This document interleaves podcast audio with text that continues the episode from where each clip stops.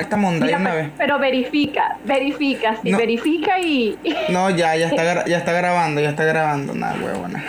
y se escucha el audio. Bueno, yo le dije, yo, yo le puse ahí que se escuche. Yo no sé, de que ojalá se escuche, pues.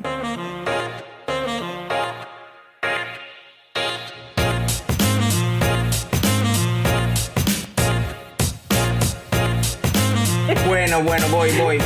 Bueno, amigos, sean todos bienvenidos a Snacks, nuestro primer episodio con invitados.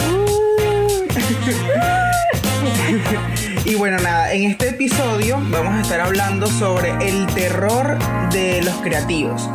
Además que es como un episodio especial de Halloween que...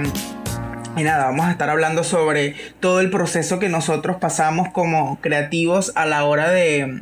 De nada, de, de- de decidir si ser, si ser o no creativo, desde decidir entrar o no a una universidad o a un centro o una institución de estudios artísticos o creativos, indiferentemente.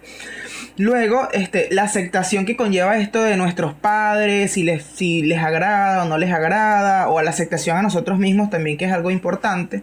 Y luego, después de graduarse o vivir todo este- toda esta experiencia en la universidad, viene el, el hecho de que, bueno, ya me gradué, ahora qué voy a hacer, ahora para dónde cojo, y etcétera, ¿no?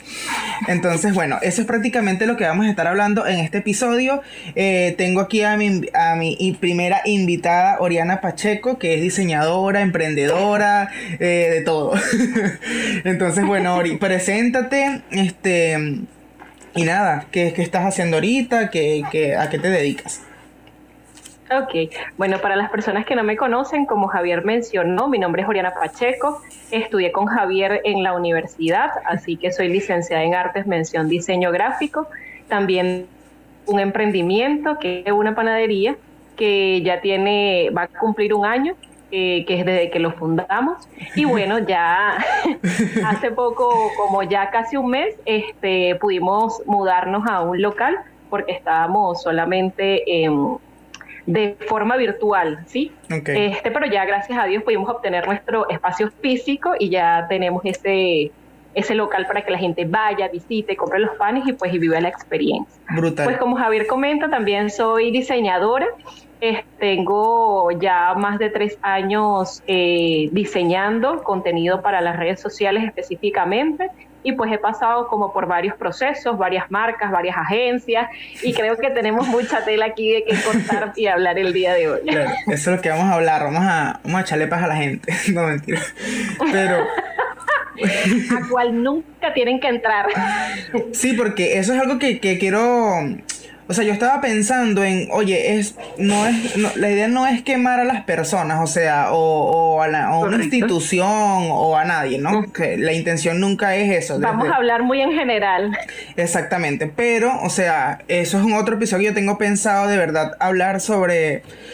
Es que es complicado, pues obviamente tirarles ahí a alguien, pero coño, si Sí. tú, si tú eres, si tú la, la- la cagas, o sea, y de pana eres una persona que sí puedes cambiar, porque a lo mejor, bueno, uno, si a mí no me dicen que yo estoy haciendo las cosas mal, obviamente cómo yo voy a cambiar, y viceversa. Entonces es como, oye, mira, esto yo creo que puede mejorar, yo siento que tú tienes las herramientas para hacerlo, porque yo estoy de- trabajando dentro de ahí, y nada, lo puedes hacer. Sí. Pero bueno, eso lo dejamos para más adelante. Algo importante es que este Dígame.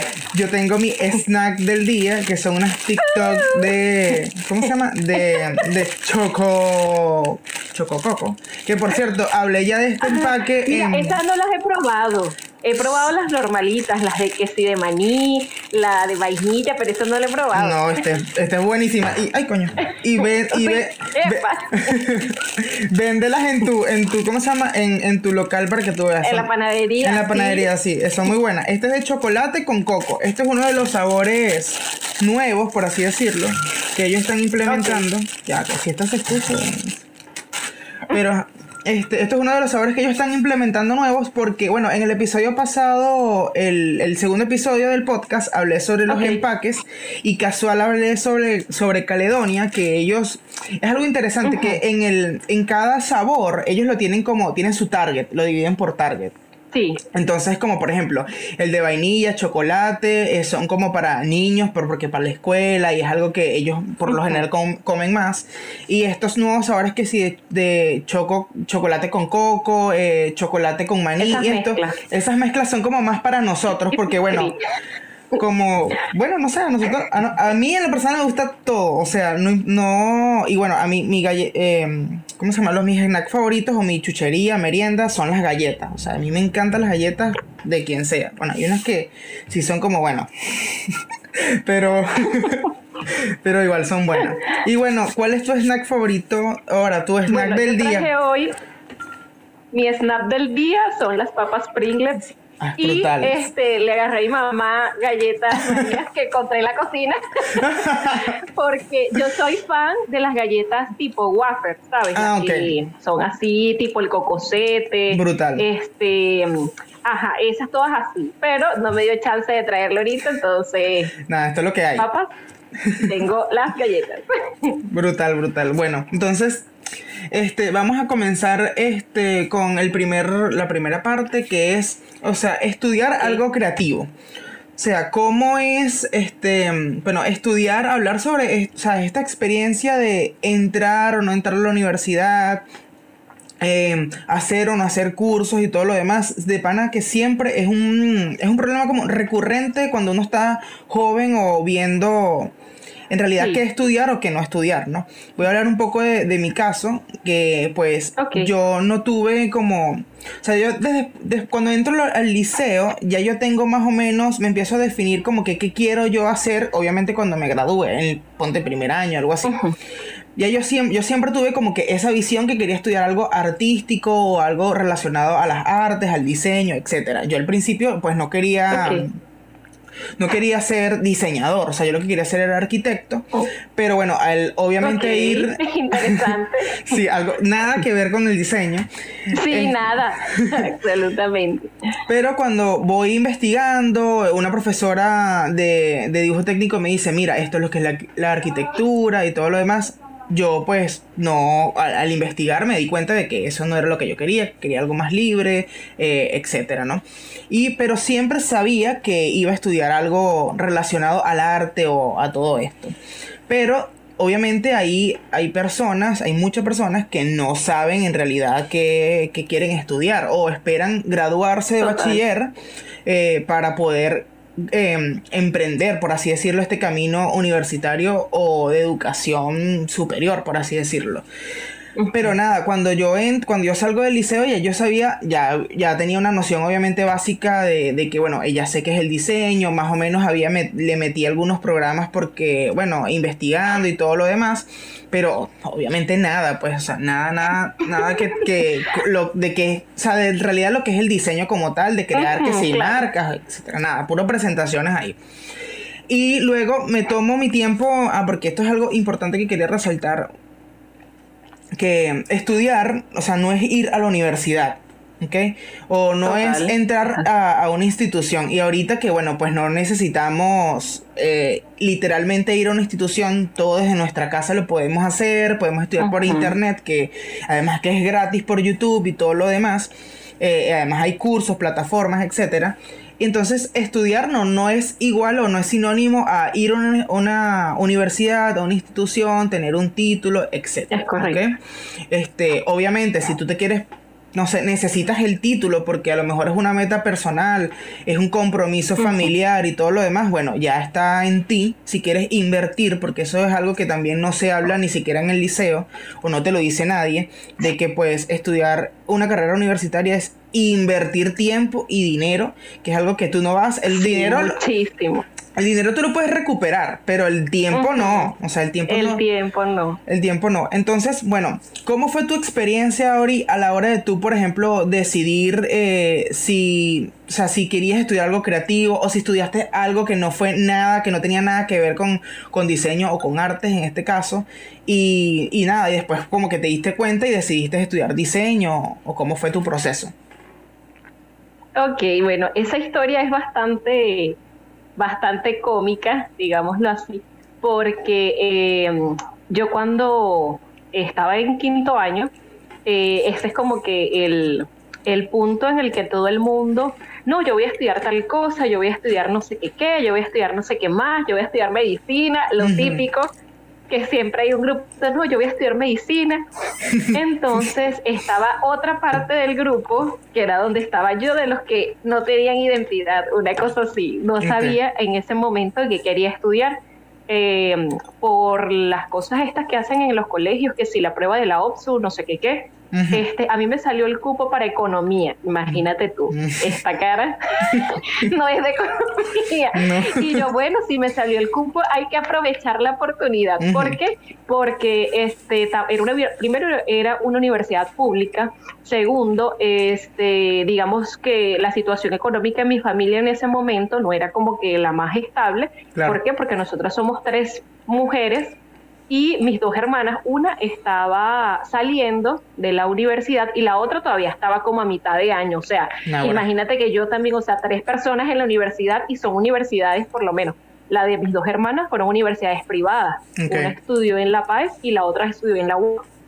Entonces yo dije, no, bueno, tengo que hacer ese sacrificio. Claro.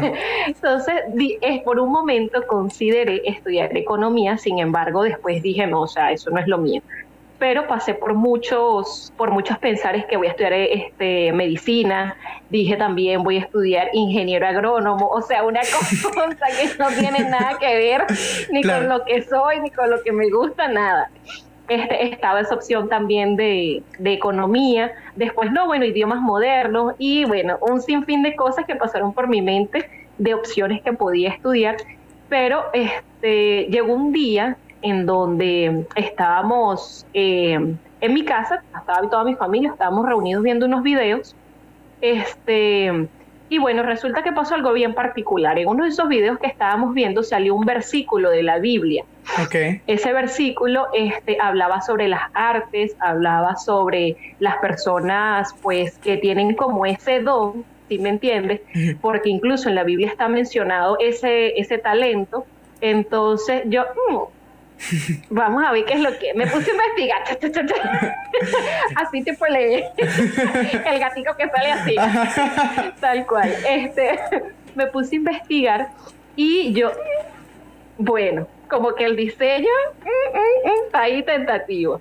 Este, y bueno, empecé a investigar en las universidades. Eh, investigué, me acuerdo que en el Talavera preguntamos presupuesto y todo ese tipo de cosas. Y para ese entonces, en la universidad esa, la Talavera, eh, era mucho más costoso que en la UAM. ¿Qué pasa? Pues tú salías como licenciado, o sea, tenías que, digamos que hacer muchos más años de carrera, en la Talavera creo que eran tres años. Este, y bueno, eh, tuvimos como que migrar a la opción de la UAM, que era más tiempo, pero era en ese entonces mucho más, accesible a nivel económico. Es correcto. Entonces, bueno, yo decidí lanzarme. Yo, bueno, aquí está la oportunidad. Me inscribí en el curso introductorio y cuando empecé a ver todo, porque yo literalmente no tenía conocimientos de nada, yo no era que, ay, mira, la que hace las láminas liceo, la que dibuja en el liceo, no, nada de eso, pero, mm. o sea, yo dibujo lo que hacía era calquear, o sea, así, cha, cha, cha, que pintaba bonito, eso era otra cosa, pero no era que ¿sabes? Un talento de que yo sabía desde hace tiempo, no. Este, entonces, bueno, a medida que fui como que adentrándome en ese curso introductorio, lo pude aprobar y todo eso, empezamos la carrera universitaria, a mí me tocó literalmente aprender todo desde cero porque a comparación como en tu caso de que ya tú sabías o tenías un conocimiento de que a qué te querías dedicar, a mí me pasó todo lo contrario, yo todo lo aprendí en el proceso. Este, entonces yo veía como otras personas lo hacían, como otras personas trabajaban, como otras personas dibujaban, como otras personas resolvían y así fue como yo, digamos que me fui adaptando, me fui adentrando en el mundo del diseño gráfico, porque a pesar de que los profesores hubieron unos que sí sirvieron de mucho, eh, este, a nivel de que sí te enseñaron, o sí me enseñaron en este caso, habían otros que mandaban las cosas y listo, tú ve qué haces, tú resuelves. Total. Yo te dije lo que tenías que hacer. Sí, eso Entonces era como un poco complicado, como literalmente era como que el pez nadando contra la corriente. Todo el mundo sabía para dónde iba y yo estaba así como que, ¿qué es esto? Claro. ¿Qué está pasando aquí? Entonces, bueno, básicamente digamos que esa fue mi experiencia al principio. Los primeros semestres en la universidad fueron difíciles sobre todo el segundo semestre, eh, que una de las materias principales, no, terrible, una de las materias principales eh, la pasé a la rayita porque mandó a hacer demasiadas piezas, creo que esa fue teoría de la forma. Sí, Carlos se pasó Mandó a hacer demasiadas piezas y y yo hacía y yo hice como cinco de, de 15 una cosa así. Entonces literal o sea por todo lo que ya venía acumulado y la, las demás evaluaciones o sea lo pasé ahí al tope Okay. Eh, no me siento orgullosa de eso, pero bueno, eh, gracias a Dios lo pasé. claro. Este, y también lo otro de lo que me siento sí orgullosa es de que a pesar de que fue muy complicado para mí al principio, ninguna materia me quedó, que eso para mí era algo muy importante. Por lo menos yo siempre he sido una estudiante que ha sido muy aplicada. Este, no, no he sido nunca de que, ay, la cerebrito, la que más destaca de todo el grupo, no, pero sí he sido aplicada y eso me ha llevado a ser constante. Y si hay algo que no sé, pues yo me pongo empeño, me trazo metas y objetivos como para poder cumplirlo. Y eso es algo que pues me ha ayudado como a avanzar, sobre todo en este mundo del diseño, hasta la actualidad que, bueno, como te digo, he trabajado ya con varias marcas eh, nacionales y a nivel internacional, que eso para mí es Claro, un gran logro. Acordarme de la niña, acordarme de la niña que empezó, que no sabía cómo usar un lápiz de dibujo y estar ahorita, bueno, claro. podrás imaginar. No, y la que un avance. Y hay algo muy importante que estás diciendo que es como, bueno, yo no he tenido muy definido mi norte porque a pesar de que quizás no, no eres súper talentosa, porque en realidad, o al principio, ¿ok? Porque ahorita obviamente eres talentosa y has desarrollado tu talento y todo lo demás, eh, al principio pues no tenías eh, ese, esa, creatividad o ese proceso todavía bien desarrollado. Y eso es algo importante porque uno cuando está empezando, uno cree que tiene que empezar con todo. ¿Sabes? Uno como que, bueno, voy a hacer, en mi caso, o sea, yo siempre me pongo de ejemplo, yo voy a hacer este proyecto, un podcast, lo que sea, entonces, coño, es que no lo puedo hacer porque es que no tengo micrófono, porque no tengo una cámara, porque no tengo unos audífonos, porque es que, ay, me parece horrible. Y tú te vas poniendo un sinfín de listas que eh, literalmente nunca... Un sinfín de, de de, trabas, exactamente, de muros, entonces tú no vas nunca vas a avanzar. Y ahí es donde yo digo que, o sea, tienes que ser disciplinado. Y algo que tú hiciste en tu proceso al inicio es que eras disciplinada. Y eso no quita que pues eh, la disciplina sea difícil de mantener, ¿ok? Porque pues mantener, ser disciplinado es, es difícil. Okay, eh, crear... Es difícil, es difícil lo con el tiempo. Claro, entonces crear hábitos y todo este tipo de cosas es complicado. La gente ahorita todo es como no, o sea, es haz esto, esto es mi rutina, hazla, ¿sabes? Y no es, no tienes que seguir la rutina de nadie. Algo que yo compartí en el episodio pasado es que cada quien tiene un proceso y un camino totalmente diferente. O sea, yo puedo, que bueno, este episodio se va a tratar de eso, de hablar de nuestras experiencias, pero cuando yo te comparto mi, mi experiencia, ¿verdad? Es para que, o sea, tú tienes dos opciones, o tomarla como una experiencia de consejo, o sea, mira, yo, Javier, pasó esto y esto y esto, yo voy a, hacer algo totalamente distinto para no pasar eso mismo que él, que él pasó. Entonces, yo siempre pongo de ejemplo, por ejemplo, eh, yo siempre pongo de ejemplo esto. Eh, eh, hay un camino, ¿no? O sea, yo voy trazando mi camino y yo encuentro, pues, en este camino un río que tengo que cruzar, ¿ok? Y ese río está seco, es como un hueco. Entonces, pues bueno, yo me, llego a este hueco y, ¿sabes? Yo me paso por ahí, me raspo, todo es un proceso porque, pues, bueno, no sé, no hay, no hay más camino que, que, que recorrer.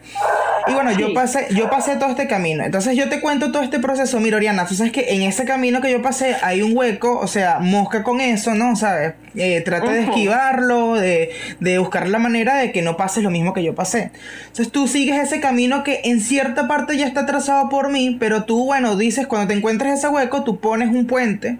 Entonces ya tú pasas por encima del puente, pero eso no quiere decir que vas a pasar más relajada. A lo mejor hay una piedra y tú te caes. Entonces cuando tú le cuentes eso, a otra persona, obviamente esa persona ya no va a pasar por el hueco cuando yo pasé, no se va a caer con la piedra que tú te caíste, sino que él va a pasar todos estos obstáculos que ya pues se han ido superando, pero él también se va, le va a pasar algo. Entonces, básicamente es lo mismo.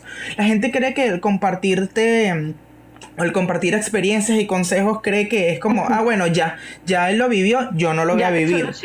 Claro, ya yo no lo voy a vivir. Y pues no es así. O sea, las experiencias, en en este, caso que estamos hablando de, de, estudiar o no, o cómo es este proceso de entrar en la universidad, es delicado. O sea, yo te puedo contar mi experiencia, o, ambos podemos contar la experiencia de cómo entramos, cómo fue los primeros semestres y todo lo demás, pero a lo mejor ahorita tú, alguien que está entrando a la universidad, es totalmente distinto en el sentido de bien para mal, ¿sabes? Porque cada quien vive su, su, experiencia y su proceso totalmente diferente. Y Y eso estaba, está bien, o sea, hay que decírselo a la gente, o sea, yo siempre lo digo, el proceso es cada quien tiene un proceso totalmente distinto, esto es algo individual que tenemos que entender, porque uno, ahí es donde vienen las comparaciones, oye, ella lo hace y yo no lo hago, porque yo tengo trabajo y esta persona no, o viceversa, porque ellos tienen trabajo y tienen clientes y yo no, y a veces es algo que que uno ni siquiera sabe, o sea, tú tienes, tú estás claro quién eres y qué estás haciendo, pero en realidad no lo sabes tanto. Y a veces necesitamos de amigos de que te digan, es que tú no eres así, tú no necesitas eso, tú eres de esta manera. Eh, entonces ahí eso, oye, te abre un poco, digamos como que el conocimiento, tu, tu, tu pensamiento y dices, oye, es verdad, yo no soy así, yo mejor me voy por esta manera, etc. Y algo muy importante, cuando uno está como decidiendo si entrar o no entrar a la universidad, si estudiar o no estudiar en la universidad, es como las opiniones de los demás y sobre todo las opiniones de nuestros padres. O sea, ¿cómo tú viviste esta, estas experiencias, o sea, con tu familia, o sea, tu familia cercana, ya sea tu, tu mamá, tu papá y tus hermanas? O, y también cómo lo viviste con las críticas de los demás. O sea, si la gente te dijo, te vas a morir de hambre, o sea... Ay, bueno, eh, a nivel, digamos que de mi núcleo familiar, eh, cuando yo, después de esa revelación, que me levanté, yo, bueno, voy a estudiar esto, mi mamá, ok, está bien, excelente, vamos a echarle pichón, vamos a darle adelante. Y este, digamos que mi familia, mis hermanas, mi papá, porque nosotros somos cuatro, conmigo somos cinco, este, para ese entonces todos vivíamos juntos y no, dale, ellos me apoyaron full, este, recuerdo que a medida que, que fue avanzando la carrera, eh, que obviamente cada vez se iba poniendo más costosa. Mm. Nosotros tuvimos que hacer muchos gastos de materiales, materiales que al final tú ves y eso Inútiles. prácticamente innecesario. Entonces, bueno, tú hacías un gasto ya enorme aparte de, de pagar el semestre, tenías que comprar materiales y todo ese tipo de cosas, herramientas para trabajar los materiales. Y de verdad que mi papá y mi mamá siempre este, estuvieron dispuestos, hicieron muchos sacrificios por mí para que yo terminara de estudiar. Eh, después con el tiempo, gracias a Dios, mi hermana se graduó, mi otra hermana también y quedaba nada más yo, o sea, un solo gasto en la familia, digamos que grande. Eh, y ellos siempre estuvieron dispuestos a ayudarme, ellos siempre este, hicieron muchos sacrificios, como te comento, vendieron muchas cosas para poder pagar el semestre y un sinfín de cosas de procesos familiares que gracias a ellos digamos que pues se pudo lograr. Yo pude graduarme, aparte de que yo también veía el esfuerzo que ellos hacían y yo no me podía permitir, ah, bueno, sí, me doy el lujo de que se me queden tres materias, cuatro materias, de volver a repetir otro, otro proceso, de comprar más materiales, o sea, era que todo tenía que ir al, al, mismo son, o sea, todo tenía que ir en esa secuencia, no me podía ni atrasar ni nada, más bien si podía adelantar más cosas era muchísimo mejor. Incluso a eso fue lo que hice, este, yo salí como que un semestre antes de todos los que estudiaron conmigo, porque yo traté de adelantar todas las materias que yo podía para presentar tesis lo más rápido y ya, y salir. Sí, porque la tesis es otro, pero... sí, total. A nivel ya de, pues, los comentarios que me hacían terceros, eh, sí fue un poco chimbo y hoy en día mm, no, o sea, no, no es que, ay, bueno, mira dónde estoy, no, sino que hoy en día es como que eh, darme como que esa palmadita a mí de no escuchar los comentarios de los demás.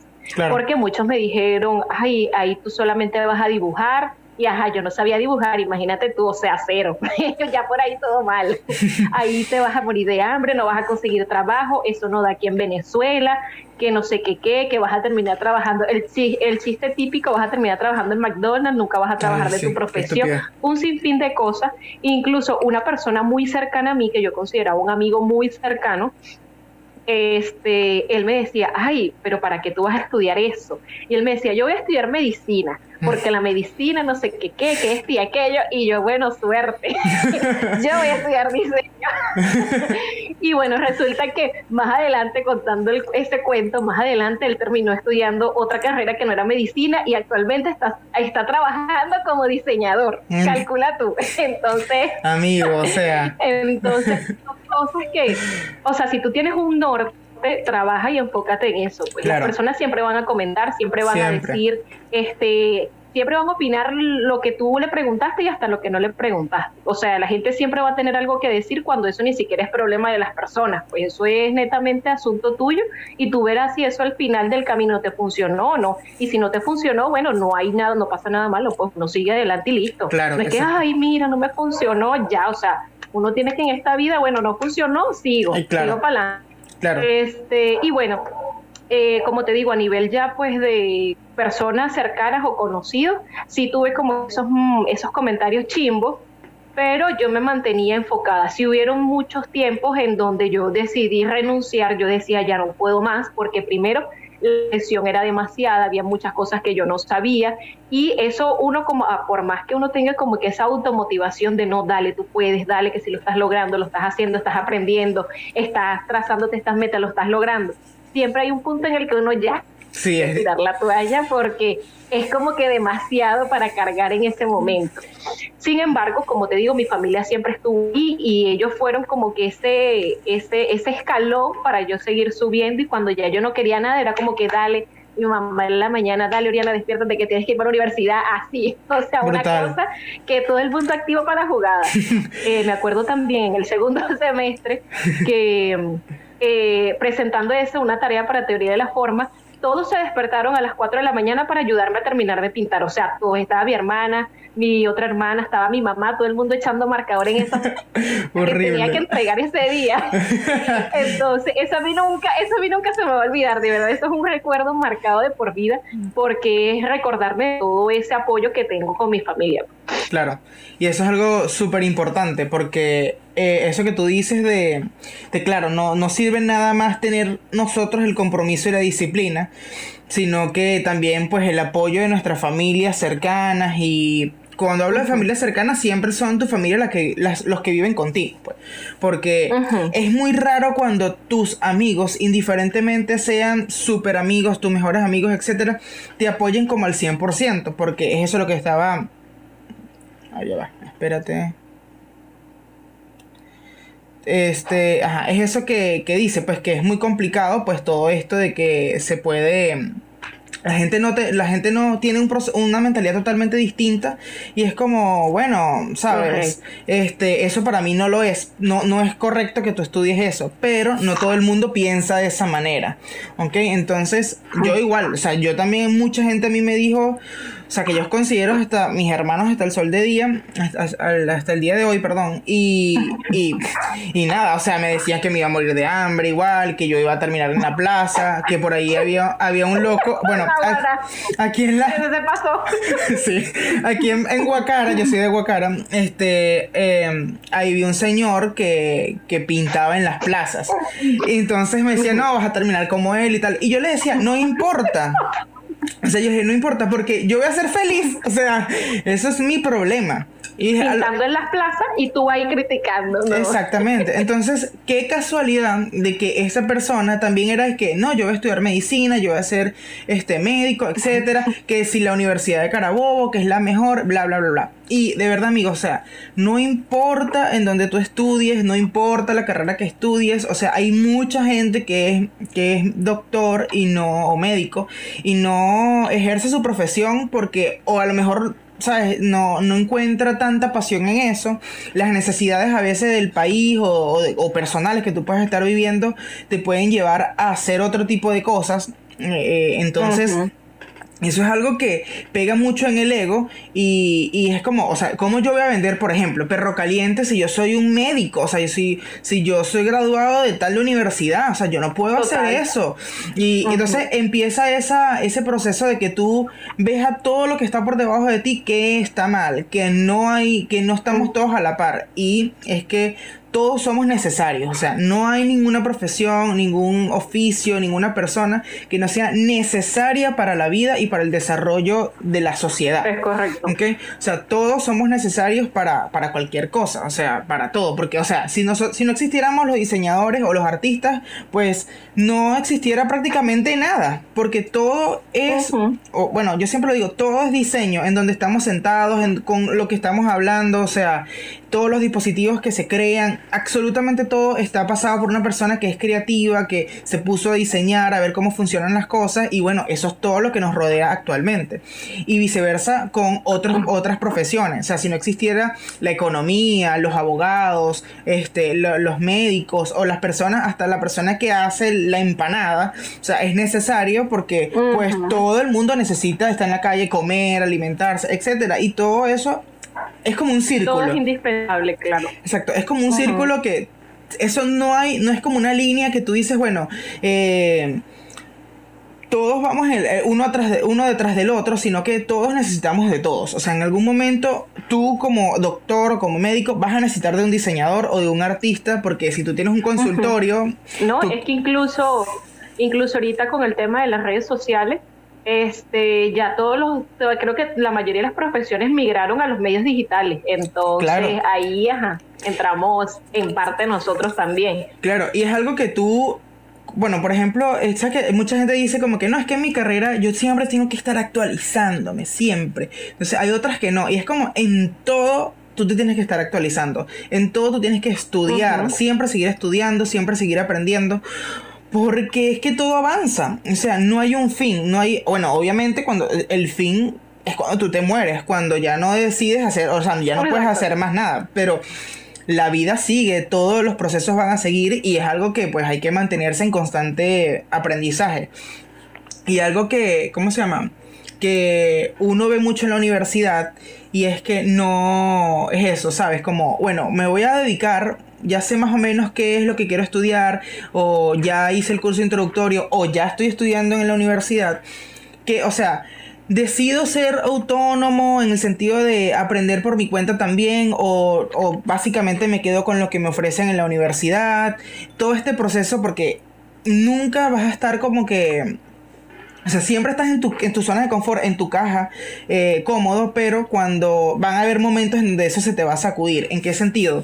En que, bueno, eh, ya estoy estudiando, esto me gusta, todo chévere, pero empiezan a pasar estas, digamos como que Mm, como estos, estos retos que son, bueno, la, la, la economía, porque bueno, lamentablemente el diseño gráfico en Carabobo es, eh, se estudia solamente en institutos y universidades privadas. Eh, yo sé que en, Mérida está la ULA, que pues eh, ahí sí dan diseño gráfico autónomo, o sea, eh, eh, público, perdón.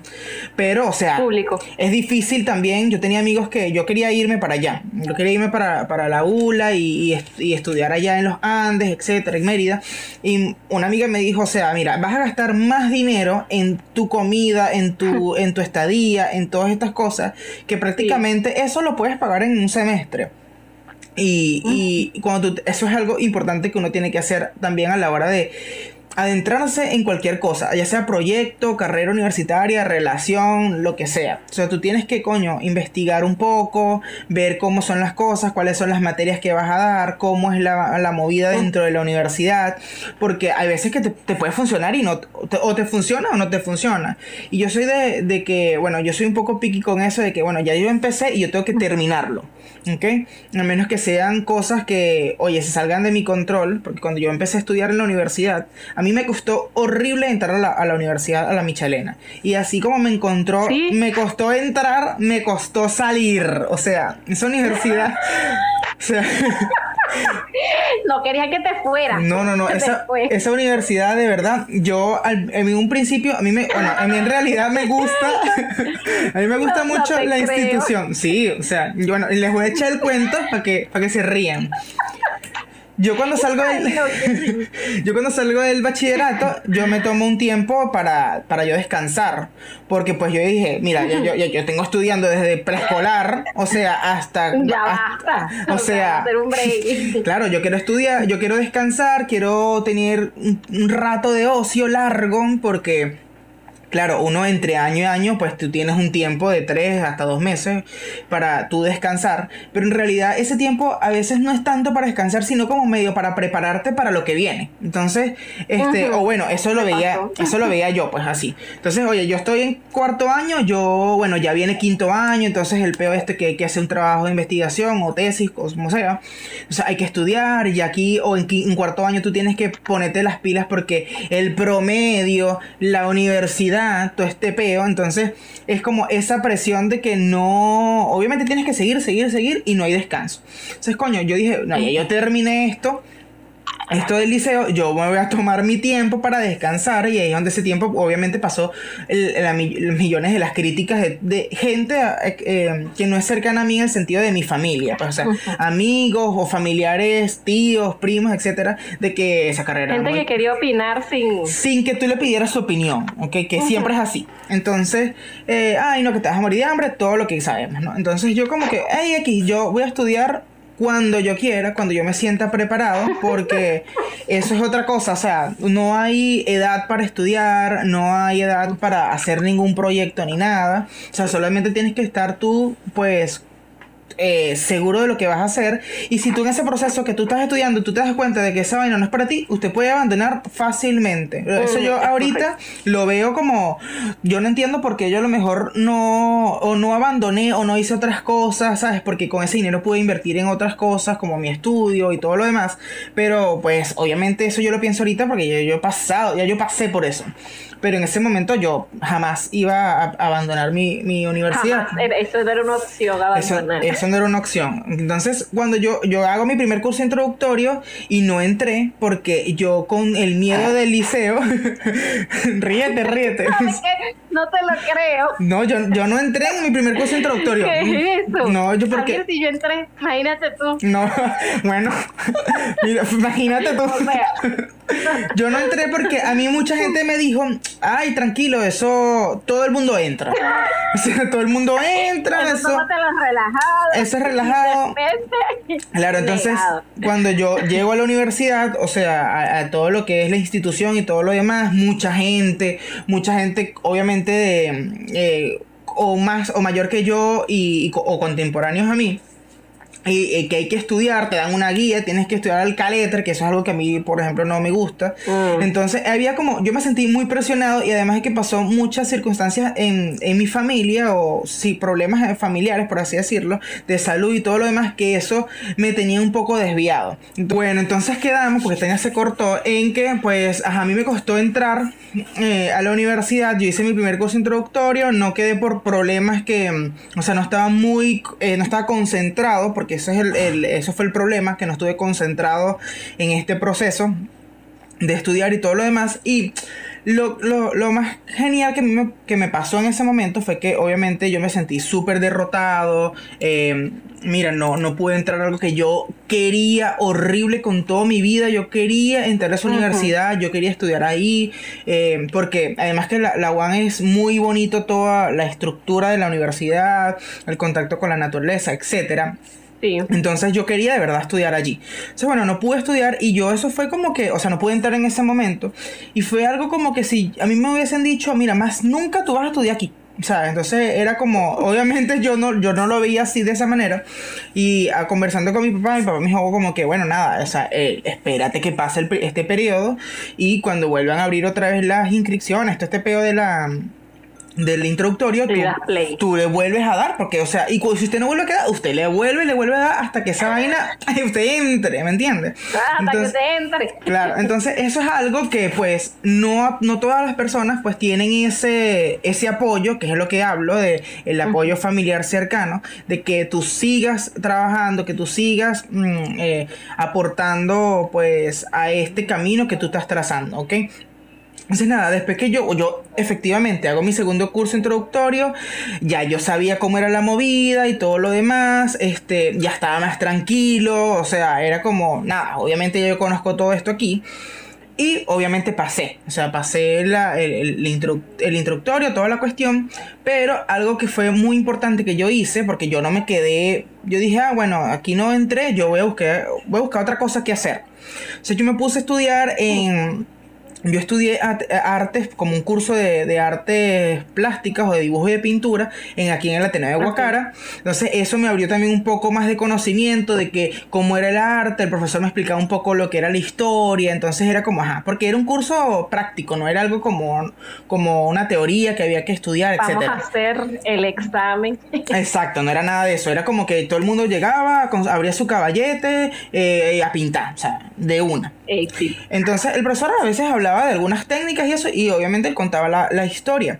Pero en ese proceso él me dice, oye, ¿por qué no, no estudias en la Escuela de Artes Plásticas Arturo Michelena, que eso es una escuela de artes, especialmente de artes plásticas, porque la UAN, tú eres artista plástico, pero tú en realidad sales como diseñador gráfico, porque tú estudias más que todo gráfico. Básicamente estudias es para eso. Exactamente, entonces tú, tú ves de todo, tú en realidad después que sales de la UAN puedes dedicarte a una u otra cosa, pero específicamente es el, el diseño gráfico, ¿no? Entonces yo no sabía que había una escuela de artes, este, cabe destacar, y cuando yo voy allá, ya yo sabía que una, me encuentro, o sea, me encuentro que una amiga de hace tiempo ya está estudiando ahí, ya va por el segundo año de artes, entonces yo nada, pues hago todo mi proceso y me inscribo en esa escuela y empiezo a estudiar mi primer año, perdón, de artes, ¿ok? Entonces empiezo a estudiar mi primer año de artes y ahí estudio lo que de, verdad, lo que es el arte, la historia, el dibujo, la pintura, la escultura, todo ese poco de vaina que de pana, o sea, la escuela de artes para mí me cambió horriblemente la vida, me expandió mucho la, el, pensamiento a lo que es el arte y cómo, y lo que es ser artista, porque uno cree que hay, o sea, yo de pana, yo llegué como, bueno, yo siempre, no es que soy sobrado, pero es como, ay, esto yo se lo sé, porque ya yo vi, ya yo vi mi curso, yo hice mi cursito allá en, en Guacara.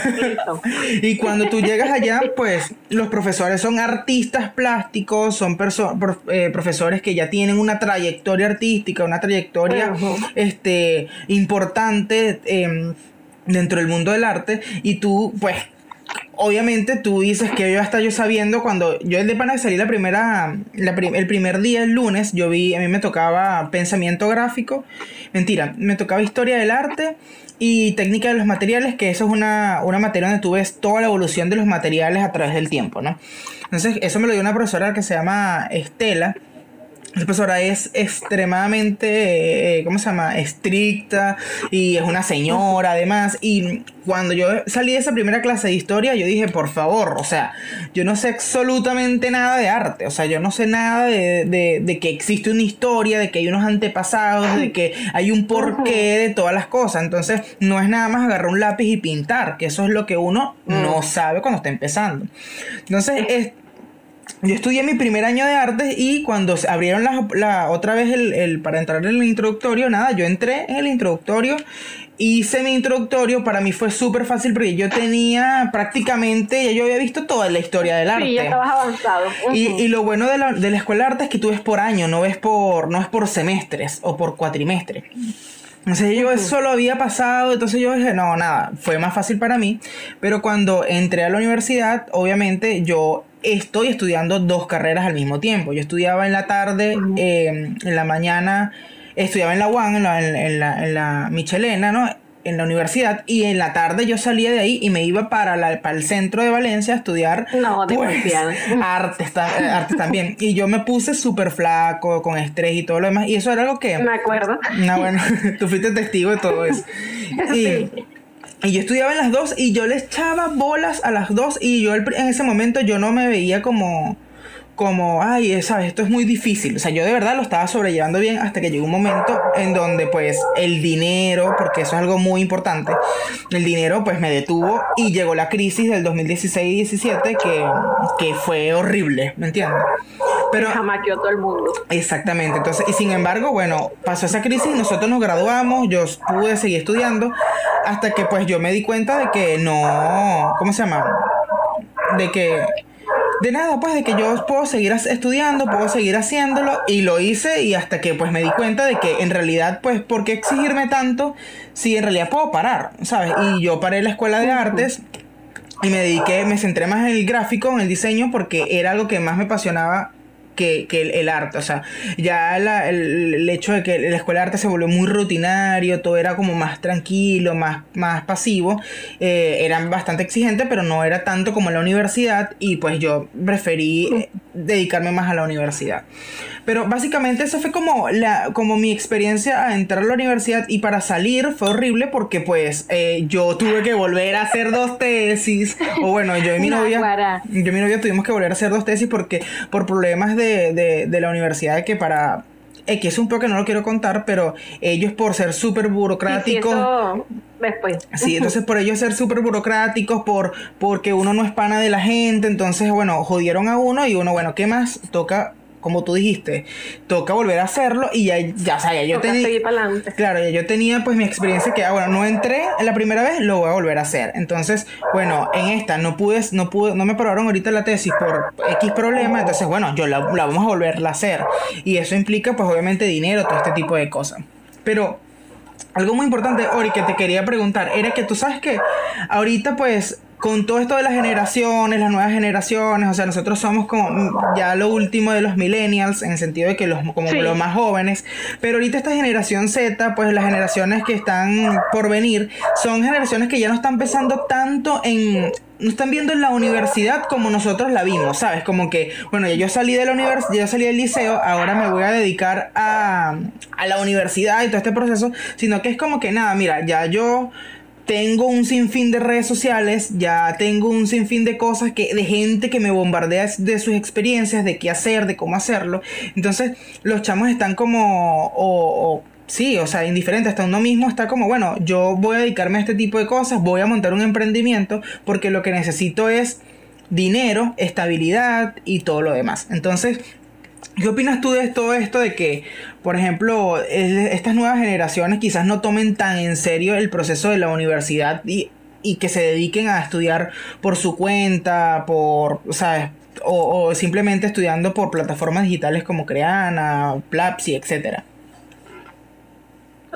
Bueno, personalmente, eh, yo que pasé por pues, un estudio universitario, eh, considero que hasta el sol de hoy todos estamos aprendiendo, por lo menos los conocimientos que yo obtuve en la universidad eh, sirvieron para su momento, sin embargo, digamos que el mundo laboral es totalmente diferente a lo que a ti te enseñan en la universidad.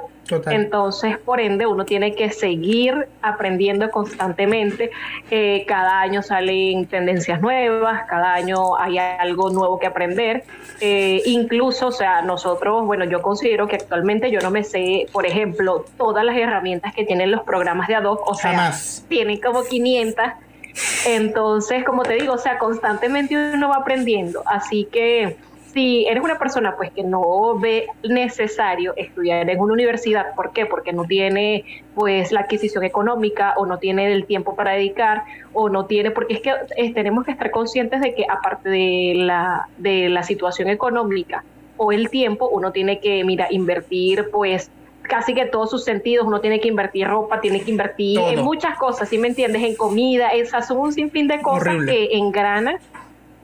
Entonces, sí, pues eres una persona que no quiere o no ve tan necesario estudiar en la universidad y quiere, por otra parte, estudiar de forma independiente, está bien. Al fin y al cabo, igual estás aprendiendo, ¿sí me entiendes? Claro. Obviamente, este, digamos que yo en lo personal preferiría el método tradicional en el sentido de que de tener a ese alguien que en su momento pueda decirme o corregirme, ¿sí me entiendes? Pero eso también es algo que uno puede que uno puede obtener de otras formas. ¿A qué me refiero con esto? Por lo menos yo ahorita actualmente, este, digamos que tengo como que unos, ¿cómo se dice eso? Unos maestros del diseño eh, cuando tengo alguna duda, cuando tengo este, alguna inquietud o no sé cómo resolver algo, pues acudo a esas personas, mira, que dame tu punto de vista, cómo ves tú este diseño, que de qué forma tú lo resolverías, eh, y ese tipo de cosas. Entonces es como un mentor, básicamente. Exactamente. Eh, pero si eres una persona, como te digo, que quiere estudiar de forma independiente, yo lo, que, lo que es que busques a una persona que haga ese proceso de mentor. ¿Por qué? Porque eh, tú puedes aprender, puedes eh, ir estudiando, pero no vas a saber en dónde estás fallando, ¿sí me entiendes? O básicamente uno no se da cuenta cuáles son las fallas que uno tiene o cuáles son los factores que uno tiene que mejorar. Entonces, como para que puedas ir evolucionando mucho más rápido, yo recomendaría que te busques a un mentor o a una persona que tenga un pensamiento crítico constructivo claro, para que pues te ayude a crecer. Porque eso es algo muy importante. Porque, o sea, normalmente nosotros no, no la sabemos todas. A pesar de que nos creamos semidioses. Sí. No, y eso es. Eh, eso es algo. No todas. Claro, claro, y es que eso es imposible. Y es algo que, por ejemplo, yo critico mucho en los currículums o portafolios que la gente pone como, bueno, obviamente de diseñadores, como, no, eh, ponte Illustrator eh, 90%, eh, Photoshop 100%. Y es que, amigo, usted no sabe el 100% de eso. O sea, la única persona que debe saber el 100% de eso, y si acaso es el que creó esa vaina, ¿sabes? Porque eso es mentira. O sea, tú no sabes hacer algo en un programa y usted va a YouTube y dice, ¿cómo poner textura? ¿Cómo poner esto? ¿Cómo poner lo otro? Porque es que es imposible. O sea, Dígame After Effects, no. O sea, por Dios. ¿Cómo hacer el efecto escribir, máquina de escribir? Exacto, entonces es que eso está bien y además es que está bien que esté así porque uno, nos tenemos que acostumbrar a acostumbrarnos a que tenemos que almacenar en nuestra memoria del cerebro las cosas que de verdad son importantes y además cuando son cosas que nosotros no hacemos Em, normalmente todos los días en el sentido de que yo por ejemplo no utilizo After Effects ni Premiere. O sea yo utilizo otros programas alternativos que para mí son más fáciles más prácticos porque eso es lo que yo necesito ok pero Sí, y, además yo no, yo no trabajo esa parte del diseño, como por así decirlo, o de la parte creativa. Yo no trabajo. Ah, eh, ahorita es que me estoy metiendo con el audio, porque sí he trabajado algunas cosas antes con audio, con los programas de audio, pero eso no, yo o sea, no, alguien me dice, no, mira, tú vas a ser mm, animador, yo no, no sé hacer eso. Aunque tengo conocimientos básicos de animación, no me meto porque pues no me dedico al 100% a eso. Y de pana que ponerse a investigar tutoriales y todo lo demás, eso es tiempo que uno necesita dedicarle. Pues, y es algo que pues en la universidad, obviamente.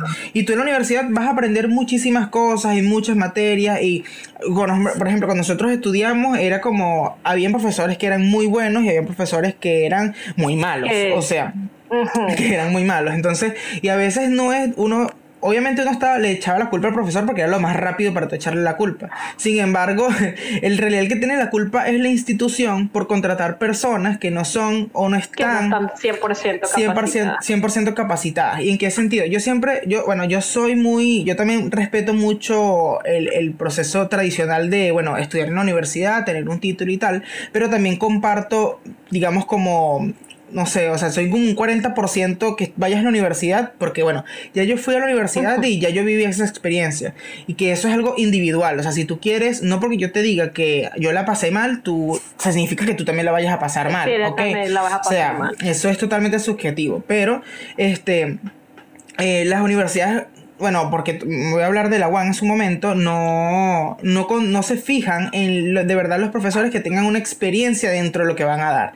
Es decir, si yo soy un profesor de diseño editorial, yo, oye, yo siento que mínimo deberías tener dos, tres, cuatro proyectos, claro, que, que, proyectos editoriales uno no se puede basar nada más en la teoría, si me explico, que es lo que estamos hablando ahorita con lo de la universidad. Pongamos que la universidad es la teoría, pero ya el mundo actual es la práctica, ¿sí me entiendes? Exactamente. es totalmente diferente a lo que te diga, mira, por ejemplo, la diagramación de un periódico, mira, lo tienes que hacer así, así, asado, pero es muy diferente cuando realmente te toca hacerlo, cuando tienes que salirte un poco de esos parámetros, digamos que las reglas que te impusieron. No, Entonces es ahí donde están los detalles. Claro, y también que a veces la gente cree, y eso pasa mucho en el mundo creativo, que creen que la creatividad es solamente pues ser eh, innovador, ser ingenioso o, tener mucha imaginación y eso no tiene nada, o sea, ellos van unidos, estos elementos van unidos a la creatividad, pero la creatividad en realidad no es, eso, exactamente. Entonces, muchos profesores, voy a seguir con el ejemplo de, editorial, era como, o bueno, en general,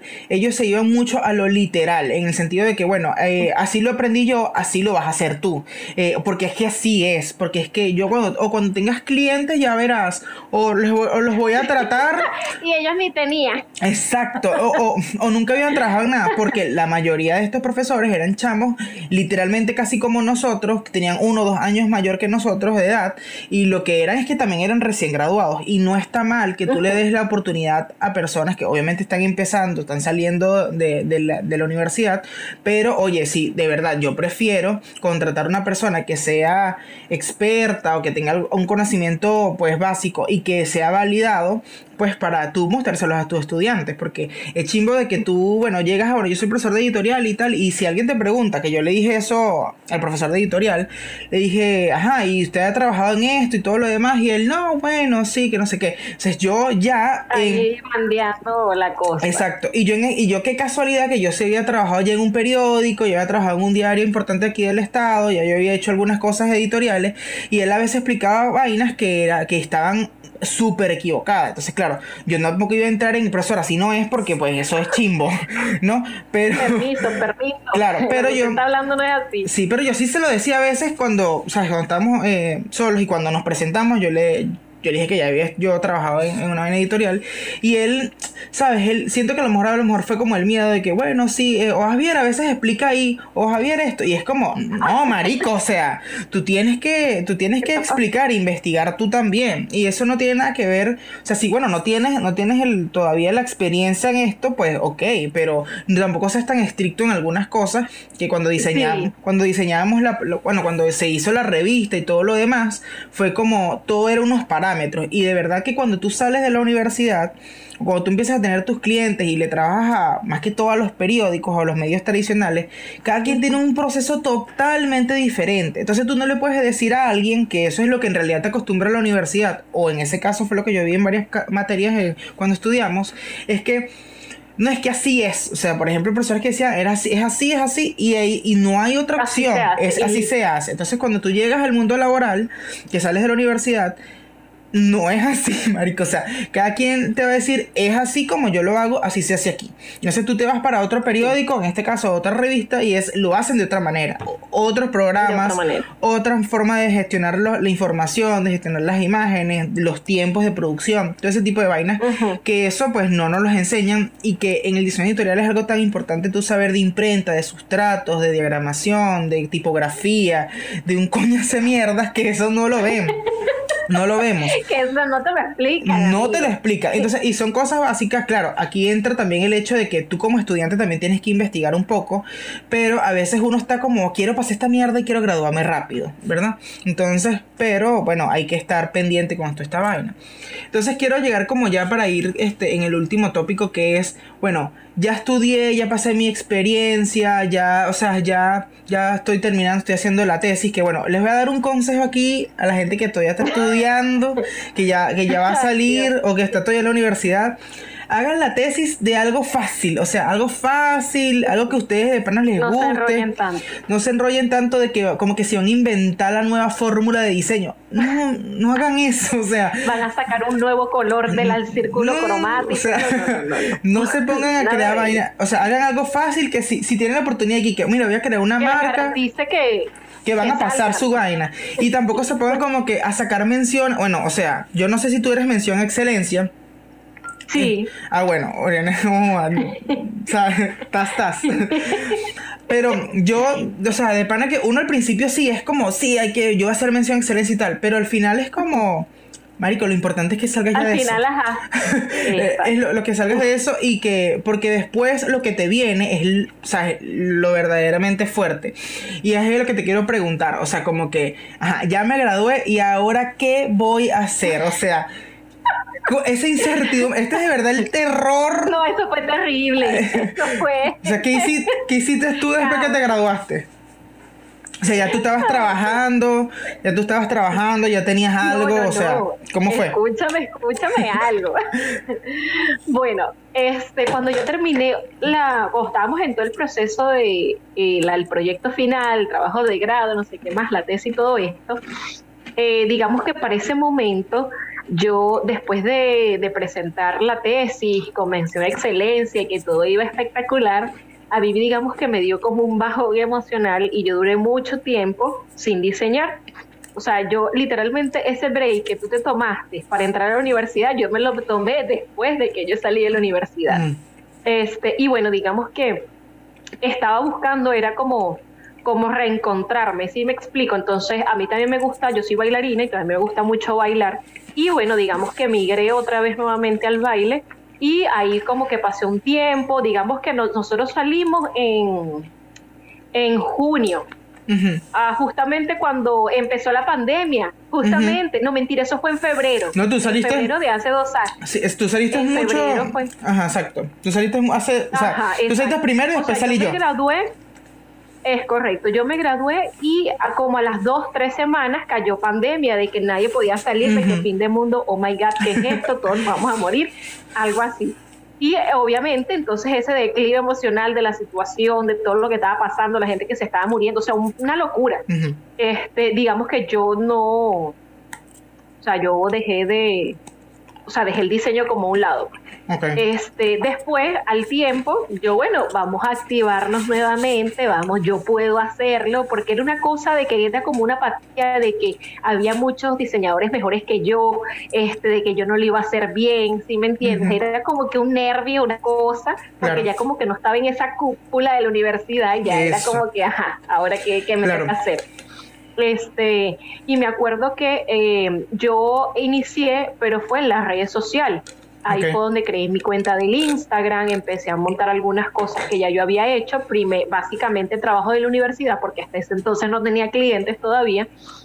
Y eh, bueno, eso era lo que yo como me estaba manejando. En, eso también empezó como que el auge de las redes sociales, no sé qué, y todo eso. Y bueno, yo publicaba de vez en cuando y de cuando en vez las cosas que yo ya tenía realizadas hasta que llegó un punto en donde yo no, mira, me tengo que mover porque pasaba el tiempo y nada, pues, o sea, no llegaba clientes, nadie preguntaba nada y ajá. Este cuerpo cómo se mantiene. Entonces, bueno, empecé, digamos que, a armar mi portafolio, que era algo que no tenía bien estructurado, porque a pesar de que hubo como un tiempo en la universidad en que nos los mandaron a hacer, ajá, esos trabajos ya obsoletos, ¿sí me entiendes? Qué bueno, quiero, quiero este, Empecé Quiero dar aquí como un paréntesis antes que sigas. Disculpe que te interrumpa, Ori. Este, eso es lo de los portafolios. Eh, bueno, la gente que nos, nos está escuchando y viendo. Cuando tú estás estudiando, yo siempre, bueno, yo después me di cuenta que lo podemos dividir de esa manera. Es bueno que tú desde que empiezas el primer semestre hasta que terminas, que cierras con tu tesis o tu proyecto de grado, todo eso lo acumules y hagas un portafolio de estudiante. Y de verdad, te, a lo mejor quizás ponle más empeño al proyecto, de tus proyectos de, de, la universidad, que más que todo en, lo que vas a hacer en la nota. Porque la nota no la vas a poner en tu portafolio. Lo que vas a mostrar en tu portafolio es, son tus, tus proyectos. Entonces, coño, crea unos buenos proyectos porque cuando tú muestres, o sea, tú estás estudiando, no sé. Es tu registro. no, y no es tanto, además, de tu registro, tú puedes buscar trabajo con eso. Tú puedes decir, mira, yo soy estudiante, este es mi portafolio como estudiante, mira mis proyectos que he hecho, eh, y tú también crea proyectos cuando tengas tus tiempos, etcétera. Porque eso te va a ayudar muchísimo a la hora de de obviamente conseguir trabajo o al principio de o mientras estás estudiando o después que salgas de la universidad. Porque después que sales bueno ya tienes que empezar a crear tu portafolio de, de, profesional ya con con cómo se llama que con buenos proyectos ya sean reales o ficticios pero que sean unos buenos proyectos pues ya tienes todos los conocimientos. Es correcto. Entonces ajá, es así. estábamos haciéndolo ajá lo, ajá, continúo con lo de los portafolios y eso. Entonces, bueno, yo me fui con todo eso. Eh, y este, digamos que ya estaba preparada para lanzar. en ese entonces yo hice como que un flyer en donde publicitaba pues este mi servicio, tú sabes que ahí uno pone que uno hace de todo, de total. Ah, sí, entonces otro error. una amiga si eso no lo hagan, porque justamente lo que ustedes no saben hacer es lo que le van a mandar. Entonces, este, me acuerdo que mi hermana me pidió ese flyer, ay, no, para publicarlo en mi WhatsApp, que no sé qué más, y a todas estas yo no tenía teléfono. Entonces, o sea, no tenía un teléfono inteligente así como que, ajá, ¿sabes? Una cosa bien chévere, que me ayude. Entonces, a causa de eso, yo fui como que rechazada en muchos trabajos también. Y eso también, desde aquí, eso también para abajo. Claro. Porque algo que, algo que yo me decía a mí, o sea, ¿cómo tú me vas a decir a mí que no? Porque no tengo un teléfono. O sea, dime que si no sé, no tengo el conocimiento que tú quieres que tenga o el conocimiento, pero tú me vas a decir que no porque no, no tengo un teléfono, o sea, no existen otros medios de comunicación. Pero bueno, este, eso a mí digamos que me frustró mucho por un tiempo hasta que yo, bueno, entendí que no tenía que estar en ese sitio o con esas personas. Entonces, bueno, yo seguí trabajando, eso lo, lo transformé pues en motivación de que, no, mira, yo no tengo un teléfono, pero entonces, ¿qué puedo hacer? Mientras no lo tenga, puedo seguir aprendiendo. Entonces yo seguía investigando, seguía practicando, este, aprendiendo más de los programas, que eso es un punto importante también porque cuando uno sale de la universidad uno piensa que ya se la sabe toda. Y resulta que no es así por lo menos en el manejo de los programas como tal, a nosotros nunca nos los enseñan al 100%. Entonces, al momento de que ya tú vas a trabajar este, y quieres hacer algo en específico o te dicen, ah, mira, yo quiero esto, y tú, ay, ¿cómo yo hago esto? ¿Cómo yo hago este efecto? Exactamente. ¿Cómo esa letra se ponía así? Claro. Entonces son muchas herramientas que uno necesita aprender. Entonces yo me puse a investigar ese poco de herramientas, que podía hacer tal cosa, y empezar a practicar básicamente. Este, me acuerdo que para ese momento un muchacho, amigo de una de, una de mis hermanas, este, él quería aprender entonces sobre Illustrator. Entonces yo, bueno, empecé a enseñarle lo básico. Y digamos que ese fue mi primer trabajo, enseñándolo a él cómo utilizar Illustrator. Este, después él siguió solo, yo le enseñé como que lo básico y le dije cómo podía seguir aprendiendo y él se desarrolló. Este, y bueno, después este, mi hermana, como te digo, publicó ese flyer en su WhatsApp y una amiga de ella, que es abogada, ella tiene una, para ese entonces tenía una pequeña agencia. Y bueno, me contactó, o sea, fue una cosa así loca que hasta el sol de hoy yo todavía estoy trabajando con ella. Imagínate tú, o sea, ella fue la primera. Claro. La primera que me conoció cuando yo diseñaba terrible. y bueno, o sea, ella ha visto toda mi evolución hasta la actualidad y este, de verdad que ha sido genial eh, como que vivir esa experiencia de que alguien te dé el voto de confianza, ¿sí me entiendes? Porque también cuando eres estudiante o cuando eres recién graduado, muchas personas te piden cinco años de experiencia, tres años de experiencia y tú le dices, no, pero es que este es mi portafolio de estudiante, yo he trabajado, he hecho esto, esto y aquello, pero no es como que lo que buscan normalmente. Claro. Entonces, este, básicamente esa fue un poco mi experiencia. Al principio no fue nada fácil como que conseguir trabajo tampoco. Este, y, pero ya después eh, todo se fue dando solo a medida de que uno va queriendo más conocimientos. ¿Por qué? Porque los trabajos se ven mucho mejor, el resultado es mucho más agradable. Claro. Este, y es el resultado que tú esperas, ¿sí me entiendes? Entonces, este, bueno, nada, eso básicamente. Y bueno, el proceso de los clientes, digamos que eso también es un punto que sale de eh, si eres una persona, por ejemplo, ya esto es como una recomendación para las personas pues que nos están escuchando, si eres una persona que no tiene clientes o que no ha hecho proyectos, ¿sí me entiendes? Este, busquen practicar, o sea, eh, por lo menos en la universidad hacíamos algo que era que y nos inventábamos una cosa, un nombre, nos inventábamos un servicio, una cosa, y eso tratábamos como que de plasmarlo, desarrollarlo en toda una línea gráfica, este, lo llevábamos a un producto, a un empaque, lo llevábamos a algo, ¿sí me entiendes? O sea, que fuera algo que esa idea la pudiéramos plasmar o la pudiéramos hacer realidad. Sí. Entonces, ese tipo de cosas también ayudan mucho, ¿por qué? Porque a pesar de que tú no tengas una experiencia, pues sabes cómo trabajarlo, ¿sí me entiendes? Claro.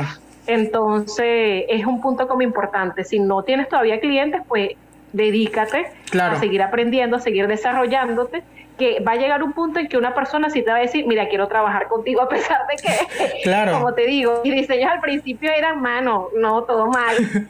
es que eso es así, o sea, esto de, de, es que es una incertidumbre, por eso que este episodio se llama El terror de los creativos, porque no en realidad nunca vas a dejar de tener, de tener miedo, o sea, nunca vas a dejar de, nunca vas a estar cómodo. O sea, siempre, y, hay gente que dice que cuando, cuando te sientas cómodo, preocúpate, porque claro, sabes, vas a estar siempre aquí, estoy aquí ya.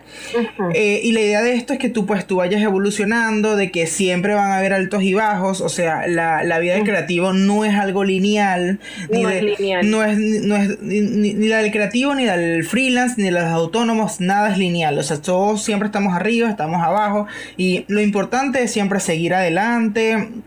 Eh, rodearte de personas que sean súper talentosas, que tengan más cosas que tú, que de verdad quieran apoyarte en tu, eh, digamos, en tu proceso creativo, en todas las, en todas las cosas, porque pues eso es lo que te ayuda, te, te da ese ánimo, ¿me entiendes? De que tú puedes. Yo a veces también he estado mal eh, con, proyectos, con cosas y le pregunto a Oriana, ¿qué opinas de esto? ¿Qué vamos a hacer con, el, que, no sé, eh, apóyame en esto, etcétera? Y es algo que pues tú también tienes que saber conocer a esas personas que le vas a preguntar esa opinión, porque también es algo que si tú quieres una, si tú de verdad todos, todos buscamos una buena opinión o un buen consejo de alguien, o sea, nadie te va a decir, o sea, si alguien te dice un mal consejo o te lo dice de una mala manera, tú, si le vuelves a preguntar, bueno, a lo mejor quizás es porque quieres que, que te lo vuelvan a decir de esa manera, pero la idea es que esa persona te, esa persona que tú le vayas a preguntar te diga, mira, tú sí puedes, mira todo lo que has hecho, porque uno se nubla, uno de verdad cree que, que no ha construido nada, que no, que su proceso es una, una, mierda,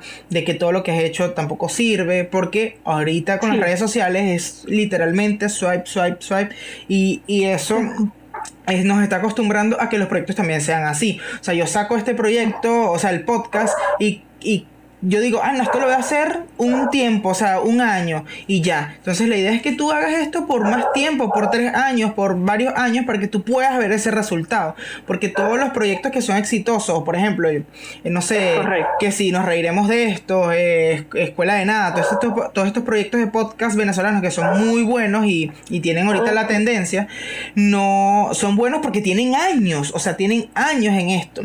Y obviamente tú te vas a ir poco a poco profesional, pues, volviéndote profesional en tu área, porque las cosas, los resultados no son, no son rápidos, igual que es como lo de las redes sociales, o sea, tú no creas que por publicar no sé, 30 publicaciones al día vas a tener 30 clientes al día siguiente. o sea, eso, no, eso no tiene nada que ver, ¿ok? Entonces, pues para ir cerrando, este, es eso, o sea, no, el, éxito no es lineal, las carreras no son lineales, siempre vas a estar con ese miedo y la idea es que cuando te sientas así con, con miedo, con ese terror de abandono o no abandono, te tomes el tiempo de pensar, de, verdad si estoy por el camino correcto, preguntarle a otras personas, tener buenos referentes, que eso es algo muy importante, tener referentes que de verdad hayan construido un legado en tu área o estén construyéndolo, que eso también es importante. Y nada, pues eso, eso es lo, lo, es como tú dijiste en el principio, hay que seguir y ya, no pude, bueno, voy a seguir, o sea, no hay de otra, no hay que pararse. Si quieres, si quieres pararte un tiempo para pensar qué hacer y, cuál va a ser tu, siguiente estrategia, lo puedes hacer, porque tampoco es, obligarte a, a, continuar, pero eso sí es siempre importante. Y este, otra cosita que te quería preguntar, Ori, para ir este, cerrando. Dígame. Este.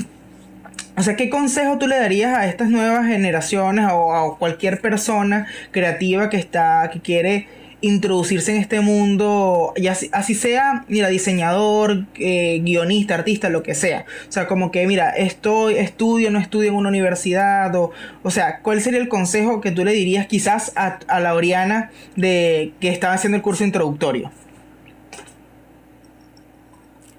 Ok, bueno, creo que el consejo que les diría es que no hagan las cosas eh, por el resultado que van a obtener ¿A qué me refiero con esto? Eh, vemos que actualmente, estamos hablando ya en este momento, cómo se está desarrollando todo, muchas personas quieren ser diseñadores, muchas personas quieren ser, este, ¿cómo te digo?, famosos, quieren este, salir en redes sociales, eh, y eso abarca muchos ámbitos, ¿sí? Eh, muchas personas quieren mostrarse, quiere mostrar su talento al público. Y creo que el consejo más importante, bueno, o que yo considero importante, es que lo hagan no por el resultado que va a obtener, sino porque realmente quieren hacerlo. Porque la mayoría de las veces el resultado que quieren obtener es a nivel económico, ¿sí me explico? Total. Porque he escuchado muchas personas que, no, mira, yo voy a, a hacer un cursito de diseño así rapidito, porque eso es lo que está dando dinero ahorita. Y no es simplemente hacer el cursito para, ay, eso es lo que me va a dar dinero, porque después de que hagas el curso, ajá, viene un sinfín de procesos claro. que, que tal vez no estés preparado para ello porque no te has capacitado lo suficiente para estarlo, ¿sí me explico? Entonces, eh, creo que todo, todo fluye de la mejor manera cuando es algo que realmente te apasiona hacer y tú le muestras a las personas que eso es algo de lo que tú eh, te encanta hacer, ¿sí me entiendes? Algo de lo por lo que tú podrías vivir haciendo, ¿sí me explico? Sí. Entonces, más allá del resultado, pues es como que disfrutarse siempre el proceso, porque hay una frase por ahí que está como muy trillada, pero este, es algo que dice que es muy real, que dice que, o sea, si trabajas de lo que te gusta, nunca vas a trabajar, ¿sí me entiendes? Porque siempre vas a estar en tu disfrutadera de, de que estás haciendo lo que realmente te gusta.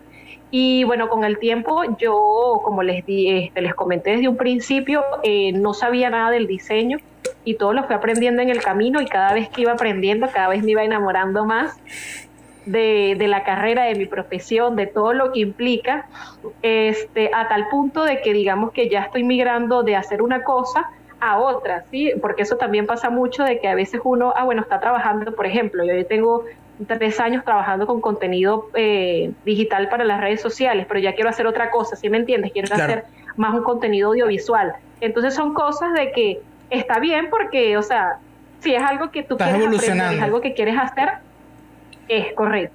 Y que este el mundo también te va a mostrar qué es lo que, o sea, como que a dónde se está dirigiendo, ¿sí me entiendes? Y también va a depender de ti si te quieres montar en la ola o no. Entonces, básicamente es eso, o sea, disfrútense el proceso, este, no piensen tanto o no se frustren tanto por el resultado, porque muchos no, quiero, quiero números ya, quiero resultados ya, quiero clientes ya, quiero montar una agencia ya, pero todo requiere de un proceso, ¿sí de un tiempo. Claro, bueno, y es así, Ori, de verdad que estoy muy contento de. Voy a ir cerrando porque ya Zoom me va a quitar el. el ¿Cómo se llama?